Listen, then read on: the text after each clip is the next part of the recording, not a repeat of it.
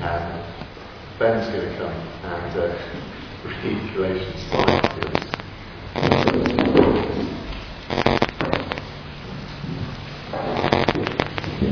It is for freedom that Christ has set us free. Stand firm then, and do not let yourself be burdened again by a yoke of slavery. Mark my words. I, Paul, tell you that if you let yourself be circumcised, Christ will be of no value to you at all. Again, I declare to every man who lets himself be circumcised that he is required to obey the whole law. You who are trying to be justified by the law have been alienated from Christ. You have fallen away from grace. But by faith we eagerly await, through the Spirit, the righteousness for which we hope. For in Christ Jesus, neither circumcision nor uncircumcision has any value. The only thing that counts is faith expressing itself through love. You are running a good race. Who cut in on you and kept you from obeying the truth? That kind of persuasion does not come from the one who calls you. A little yeast works through the whole batch of dough. I am confident in the Lord that he will take no after you.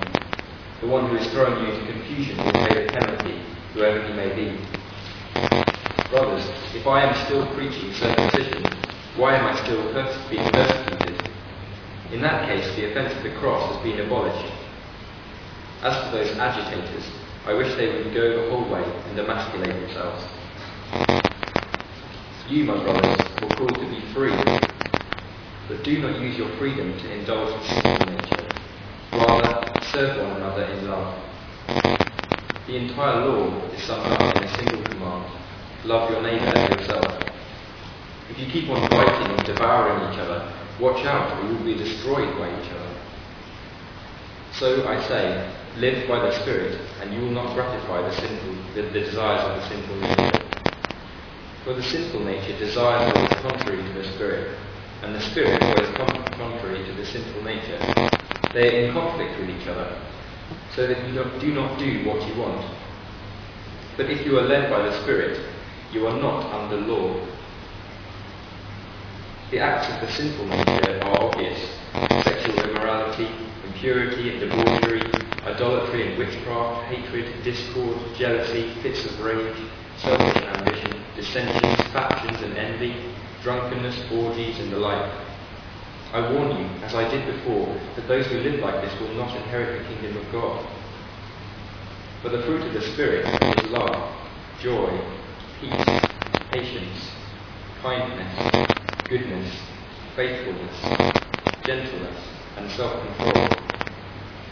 Against such things there is no law. Those who belong to Christ Jesus have crucified the sinful nature with its passions and desires. Since we live by the Spirit, let us keep in step with the Spirit. Let us not become conceited, provoking and envying each other.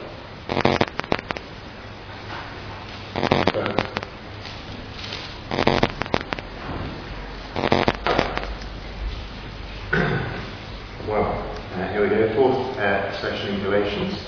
Um, let me pray before I speak about that chapter.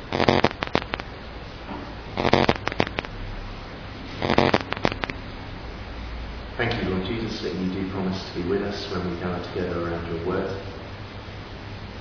We pray that we be aware of you here now and that you will speak to us and change us. For your glory and for our peace. Amen. So, Galatians. Uh, we've seen already in the series, those of us who have been here, that uh, the Galatian churches, uh, churches planted by Paul, um, of which Paul is very fond, um, but he is also very angry with them. And uh, we've seen it a few times um, he, he's pretty angry because some other people have rocked up in Galatia since Paul left and I started preaching another message, a different message to the one that Paul preached. And uh, he says the message they're preaching is not good news. It's taking you away from Jesus. It's disastrous if you give in to this new message.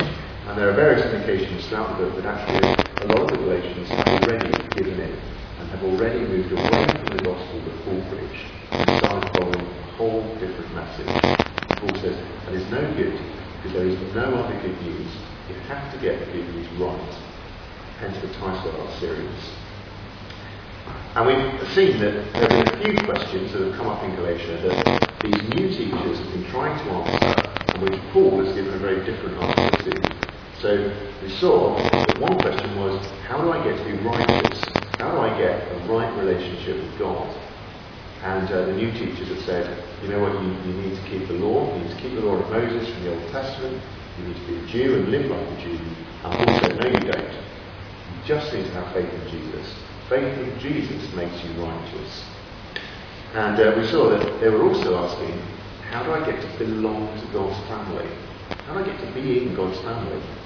And the, the most obvious answer the new teachers gave was, again, become a Jew, keep the law, because the Jews are God's chosen people.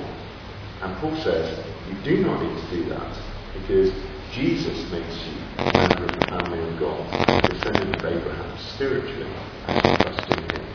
So we've seen so far that Paul is basically saying, all you need is faith in Jesus. And uh, what we're going to see uh, this evening is that um, he's going to say that again. So uh, this is a, monotonous series, but what indeed. And it's, uh, Jesus is great. So um, the big question uh, this week is actually, I think, one that we ask as, as Christians a lot. Um, we can kind of think, okay, these are great truths that Jesus makes us righteous and that Jesus brings us into the family of God. That's brilliant. That's great. I can enjoy that. But what do I do now? How, does, how do I actually live? How does this make a difference to the way I am tomorrow, the next day, the next day? And uh, the Galatians are asking that question. They're asking, how do I live the life that God wants me to live here and now? How do I actually translate some of this amazing teaching that I've had about Jesus into actual different life?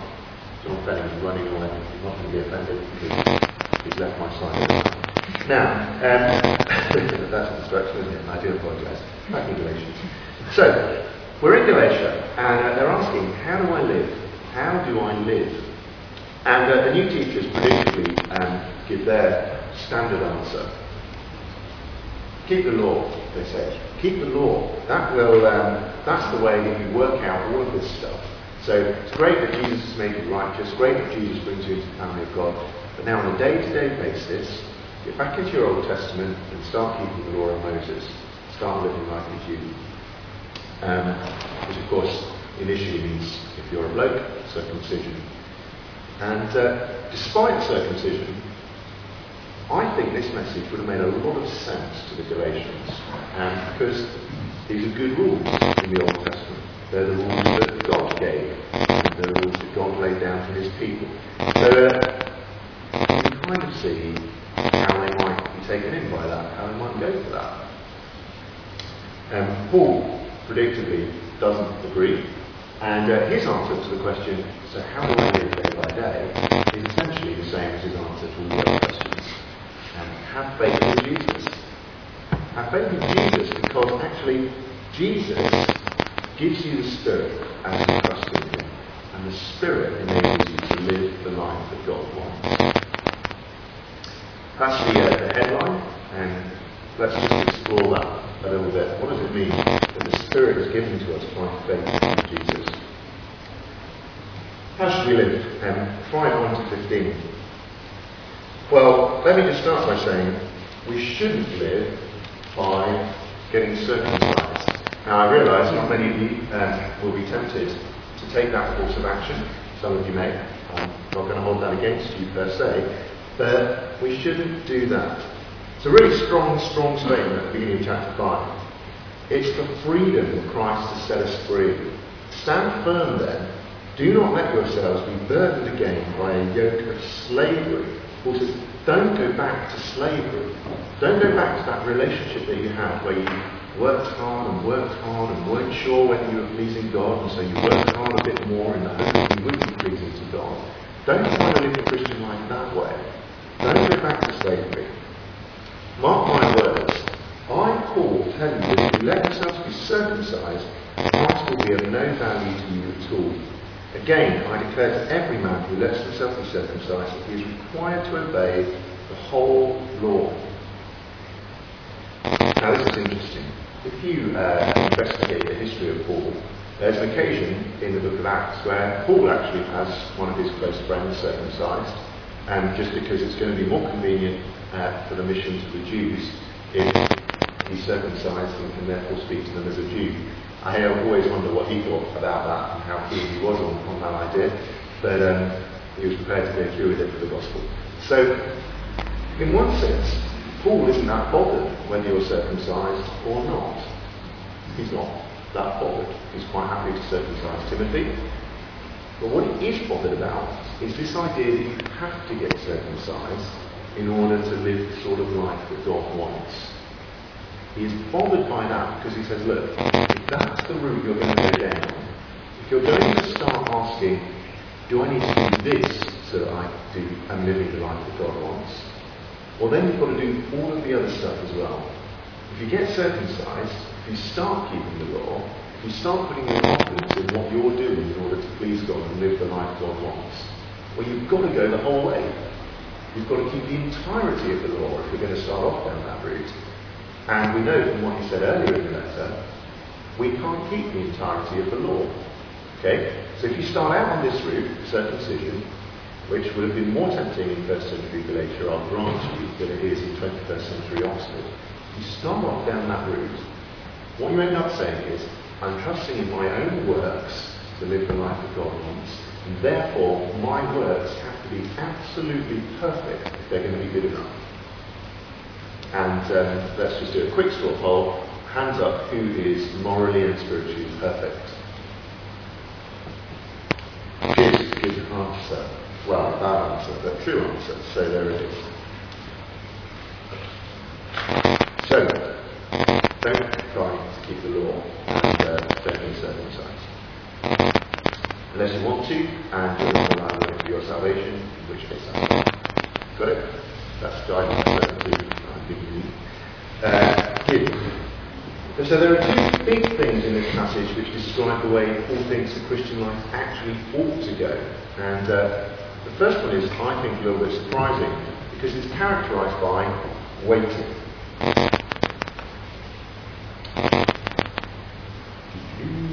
There's the verse I'm looking for.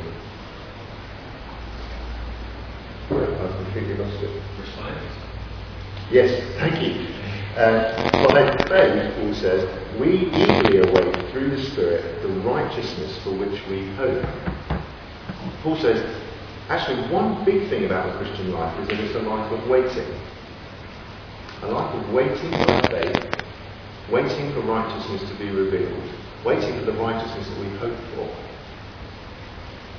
Now, I honestly think that wouldn't sit well with first century Christian Christians. It's not a great answer, is it, to, so what do I have to do? What do I have to do to live the sort life that God wants? We want an answer like, you have to do X, Y, Z. And if you do those things, God is pleased with you. But instead we get, wait. And the reason is, Jesus is coming back. Jesus actually is coming back. And when he comes, if you believe in him, you're going to be fully righteous. You're going to be received by God as somebody who has lived a life that has pleased him. That is the way it works. So, trust Jesus and wait. Now, I think um, we struggle with that partly because actually we, we kind of succumb to the illusion of history. Twenty centuries have passed since Paul wrote this letter to Galatians and Jesus hasn't come back. And we start to think, maybe we don't think it in our minds, because particularly, you know, if you're a well-taught Christian, you, you know that, of course, Jesus is coming back. But somehow we don't really expect it. We'd be pretty shocked if he actually turned up. You know, we, we can talk all we want about Jesus coming back or waiting Jesus, but if he actually turned up, whoa. Because I, I just don't think we have that perspective It's so important. It's so important. It doesn't matter whether it's been 30 years since the resurrection or 300 years or 3,000 years. Jesus said he was coming back. So he's coming back. So the first aspect of the Christian life that Paul really wants us to get is actually a is waiting. Not just kind of sitting around doing nothing waiting, but waiting in a way that actually expects that Jesus will come back. And that actually understands that my kind of perfect righteousness comes with Jesus. And I'm not going to be able to kind of crank it out by my own efforts. So there's waiting. And in the meantime, trusting. And as we trust, loving each other and the world. Paul says, in Christ Jesus, neither circumcision nor uncircumcision has any value. The that counts is faith expressing itself through love. And let me just say, well, they're terribly bad form for the preacher to criticise the Bible translation, but that's a very poor translation that Hickok done. And it's not just that faith expresses itself through love, it's that faith works through love. Faith puts itself into action in love.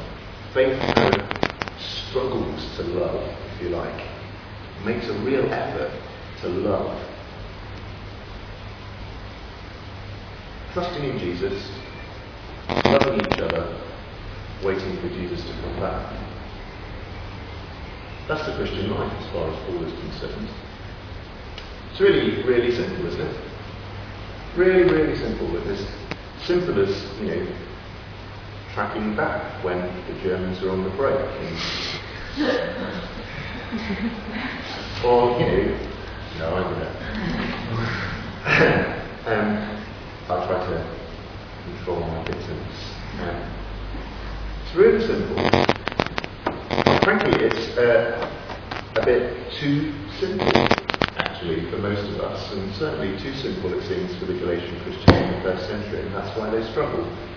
This all seems very easy.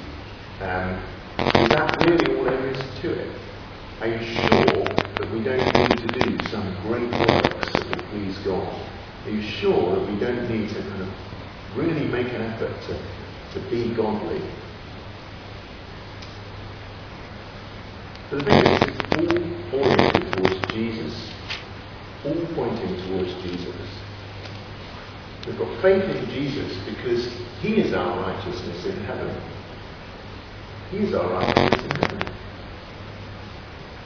We're waiting for Him because He is bringing our righteousness with Him when He comes back. So a life that's pleasing to God is a life that is completely focused on Jesus, not on my own efforts.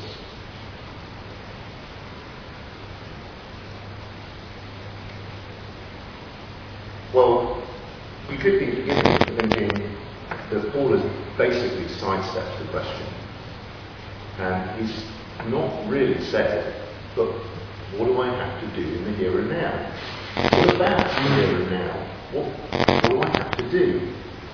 And he, he goes on to talk about it in verse 16. So I say, live by the Spirit, and you will not gratify the desires of the sinful nature.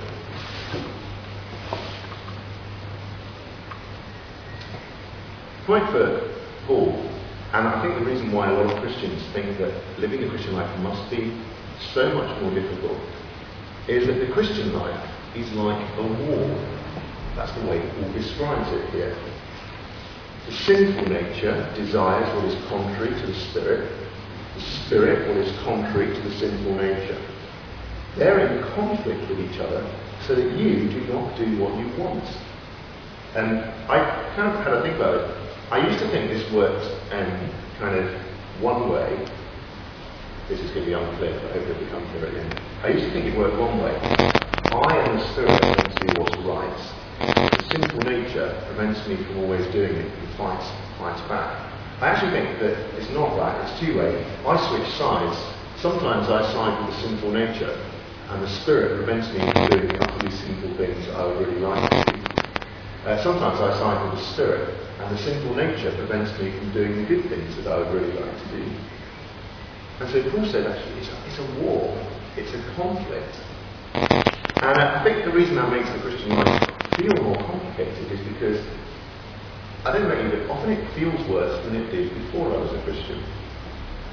Before I was a Christian, I didn't really have this struggle and this war and this feeling of being pulled in two directions, of wanting to do what was right, but also being aware of my desires to sin.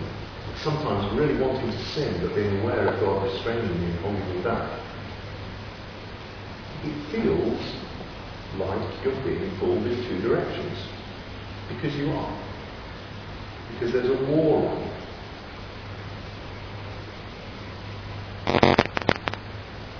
But, Paul says, if you are led by the Spirit, you are not under law.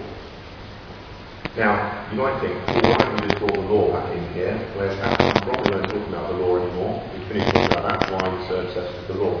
And part of the answer, of course, is that Galatian Christians are a bit obsessed with the law. But part of the answer is this. If actually the Spirit is in you, if God's Holy Spirit is in you, then you're not being judged by the rules. You're not being judged by did you tick all the boxes? Did you get everything perfectly right? Because if God's Holy Spirit is in you, we saw before in chapter 4, you're, uh, because you're sons, chapter 4, verse 6, God sent the Spirit of His Son into our hearts. The Spirit who calls out Abba Father. So you're no longer a slave, but a son. And since you're a son, God has made you also an heir. So what we're saying is that even that struggle, even the fact that it's hard, even the fact that you often feel like you're being pulled in two directions, that you can't be as good as you want to be, even that is a sign that you're a child of God, with the Spirit in you, leading a war against your sinful nature. Don't be discouraged by the fact that life is a struggle to do what is right. The reason you didn't struggle to do what was right, before you were a Christian, is because you didn't really want to. You didn't have the Holy Spirit in you. You weren't interested in pleasing God. Now you are. Spirit is pulling you in that direction.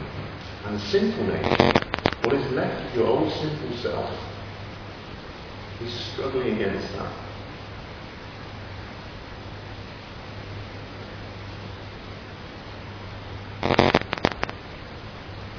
Let me just reassure you.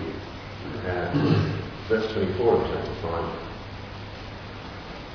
Those who belong to Christ Jesus have crucified the sinful nature with its passions and desires. Since we live by the Spirit, let us keep in step with the Spirit. Paul says, actually, this battle is not unwinnable. The sinful nature that you find struggling against you has been crucified with Jesus.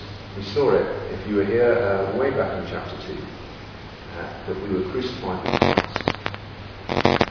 So that sinful nature is dead, and the struggles that you're getting, you're seeing in your life, they're just the death throes of the sinful nature. The Spirit is stronger than your sinful nature. This is a winnable battle. If you keep in step with the Spirit, you pay attention to the Spirit. Uh, let me just talk for a second about the fruit of the Spirit. And two really important things to notice. This is a really famous passage. The fruit of the Spirit is love, joy, peace, patience, kindness, goodness, faithfulness, gentleness, and self-control. Uh, it's a great description of the character of Jesus. It's a great description of the character of a Christian, as it should be. And notice, though, it's not the fruits of the Spirit. It's the fruit of the Spirit, singular. Actually, the Spirit brings all of these things out in our lives. To different degrees, for sure. None of us are perfect this side of glory. But the Spirit is working this out in us. And note that it is the Spirit. I've heard so many sermons on this passage which, where the, the conclusion has been, so we all need to go away and try really hard to be more patient. And that's going to work. I know that's, to, that's not going to work. I've tried to be more patient and it, it doesn't work. You know, it's, it's hard to be patient when the ball is four yards over the line and the goal is disallowed. Only the Holy Spirit can produce patience in such a situation. So we need to be relying on the Spirit. Now, for me, this next bit this next bit has been the absolute powerhouse behind a, a real revolution in the way I think about the Christian life. So I hope I can get it across to you in a way that is just a teeny bit as exciting as I found it when I first saw it. I need you to look back to Galatians chapter 3. Chapter 3, verses 1 to 5. Because it's all very well to say you need to rely on the Holy Spirit. But frankly, I find it hard to know what that actually means. It hard to know what does that mean that I actually have to do. How do I rely on the Holy Spirit? Here's Paul in Galatians 3. You foolish Galatians, who has bewitched you? Before your very eyes, Jesus Christ was clearly portrayed as crucified. I would like to learn just one thing from you. Did you receive the Spirit by observing the law or by believing what you heard? Are you so foolish? After beginning with the Spirit, are you now trying to attain your goal by human effort? Have you suffered so much for nothing if it really was for nothing? Does God give you His Spirit and work miracles among you because you observe the law or because you believe what you heard? Paul says, you Galatians, where did you get the Spirit from? Did you get the Spirit by trying to be jolly good and keeping all God's rules? No. You got the Spirit when you heard about Jesus, heard about his death and resurrection, and trusted him and believed him. How is it, Paul says, that even now the Spirit works amongst you and works miracles in your hearts and miracles amongst you of healing? How is it that that happens? Is it because you're jolly good folk who keep the law? It is not. That happens as you hear and believe the gospel.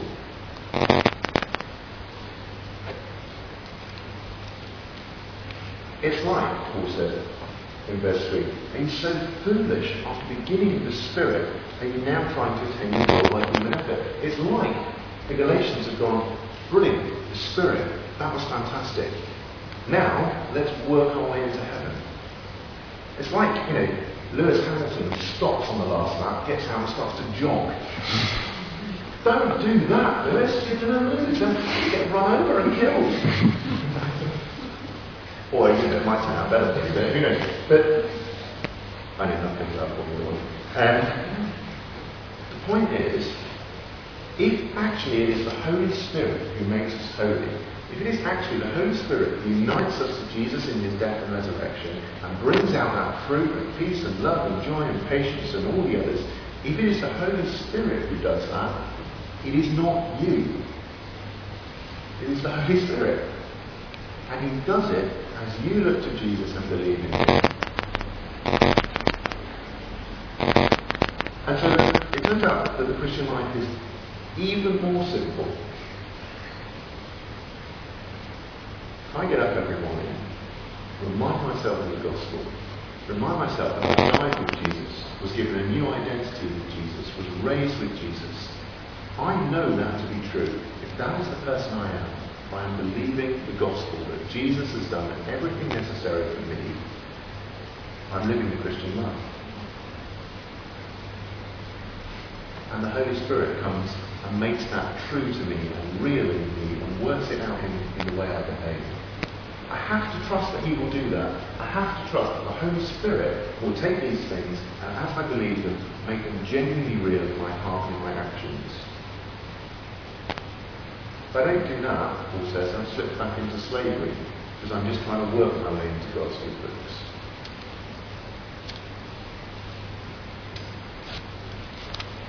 Oh, I haven't made it as exciting as I want to. Have you noticed that whenever temptation comes and you're tempted to sin, the first thing that the devil does, the devil is a really unpleasant character. The first thing that he does is says to you, don't think about Jesus. Don't think about Jesus. He does do that. I know he does. And he does it because he knows that as soon as we look to Jesus, as soon as we look to the gospel and believe it, the Holy Spirit is there. And in the, the uh, what's it called, Screwtape letters, um, C.S. Lewis has, has the devil's Screwtape uh, writing to a junior devil about how best to tempt people. Which is one of the things he says is that if they apply to the enemy, i.e. to God, they apply to the enemy for help, he says, the post is always guarded. And I think that's true. When we look to Jesus and believe the gospel, actually there is help there. The Holy Spirit is there. There is power to resist sin there. I think, personally, what is going on in Galatia is this. They're nervous about whether that is really going to work. They're nervous about whether that is really enough. And so they start to look to the rules because that is safe. That is a kind of, I don't need any supernatural agency to come in and make it effective if I'm just trying to keep the rules. Except that it turns out that you can't keep them.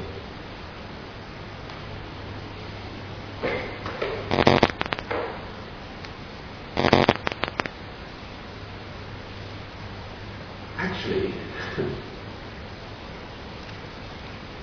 Paul says, it is idiotic, stupid, you foolish Galatians. Every time I try to substitute my own effort be holy, or my own rules to make me holier, for the power of the Holy Spirit Himself, who comes to me as I believe the gospel, can hear the Apostle Paul saying, You foolish Galatians. And I say, Paul, I'm not from Galatia. And he says, Okay, just like them. And look, to anybody who tries to teach you that something other than faith in Jesus is necessary to live a holy life, do you know what the Apostle Paul says to them? He says, I wish they would emasculate themselves. Because it's that serious. It is that serious. As soon as I take my eyes off Jesus, as soon as I stop relying on Him to provide me with the power of the Holy Spirit to enable me to live for God, I'm lost. Actually lost. And I will sin in that situation. I'm going to stop talking. I want to give you some time to just chat out some of these things. I think the questions are self-explanatory. Why don't you um, just talk for five minutes and, uh, and then perhaps pray for one another that we, as a group of people, will stay focused on the Jesus, will love His gospel, and will receive His Holy Spirit. Go.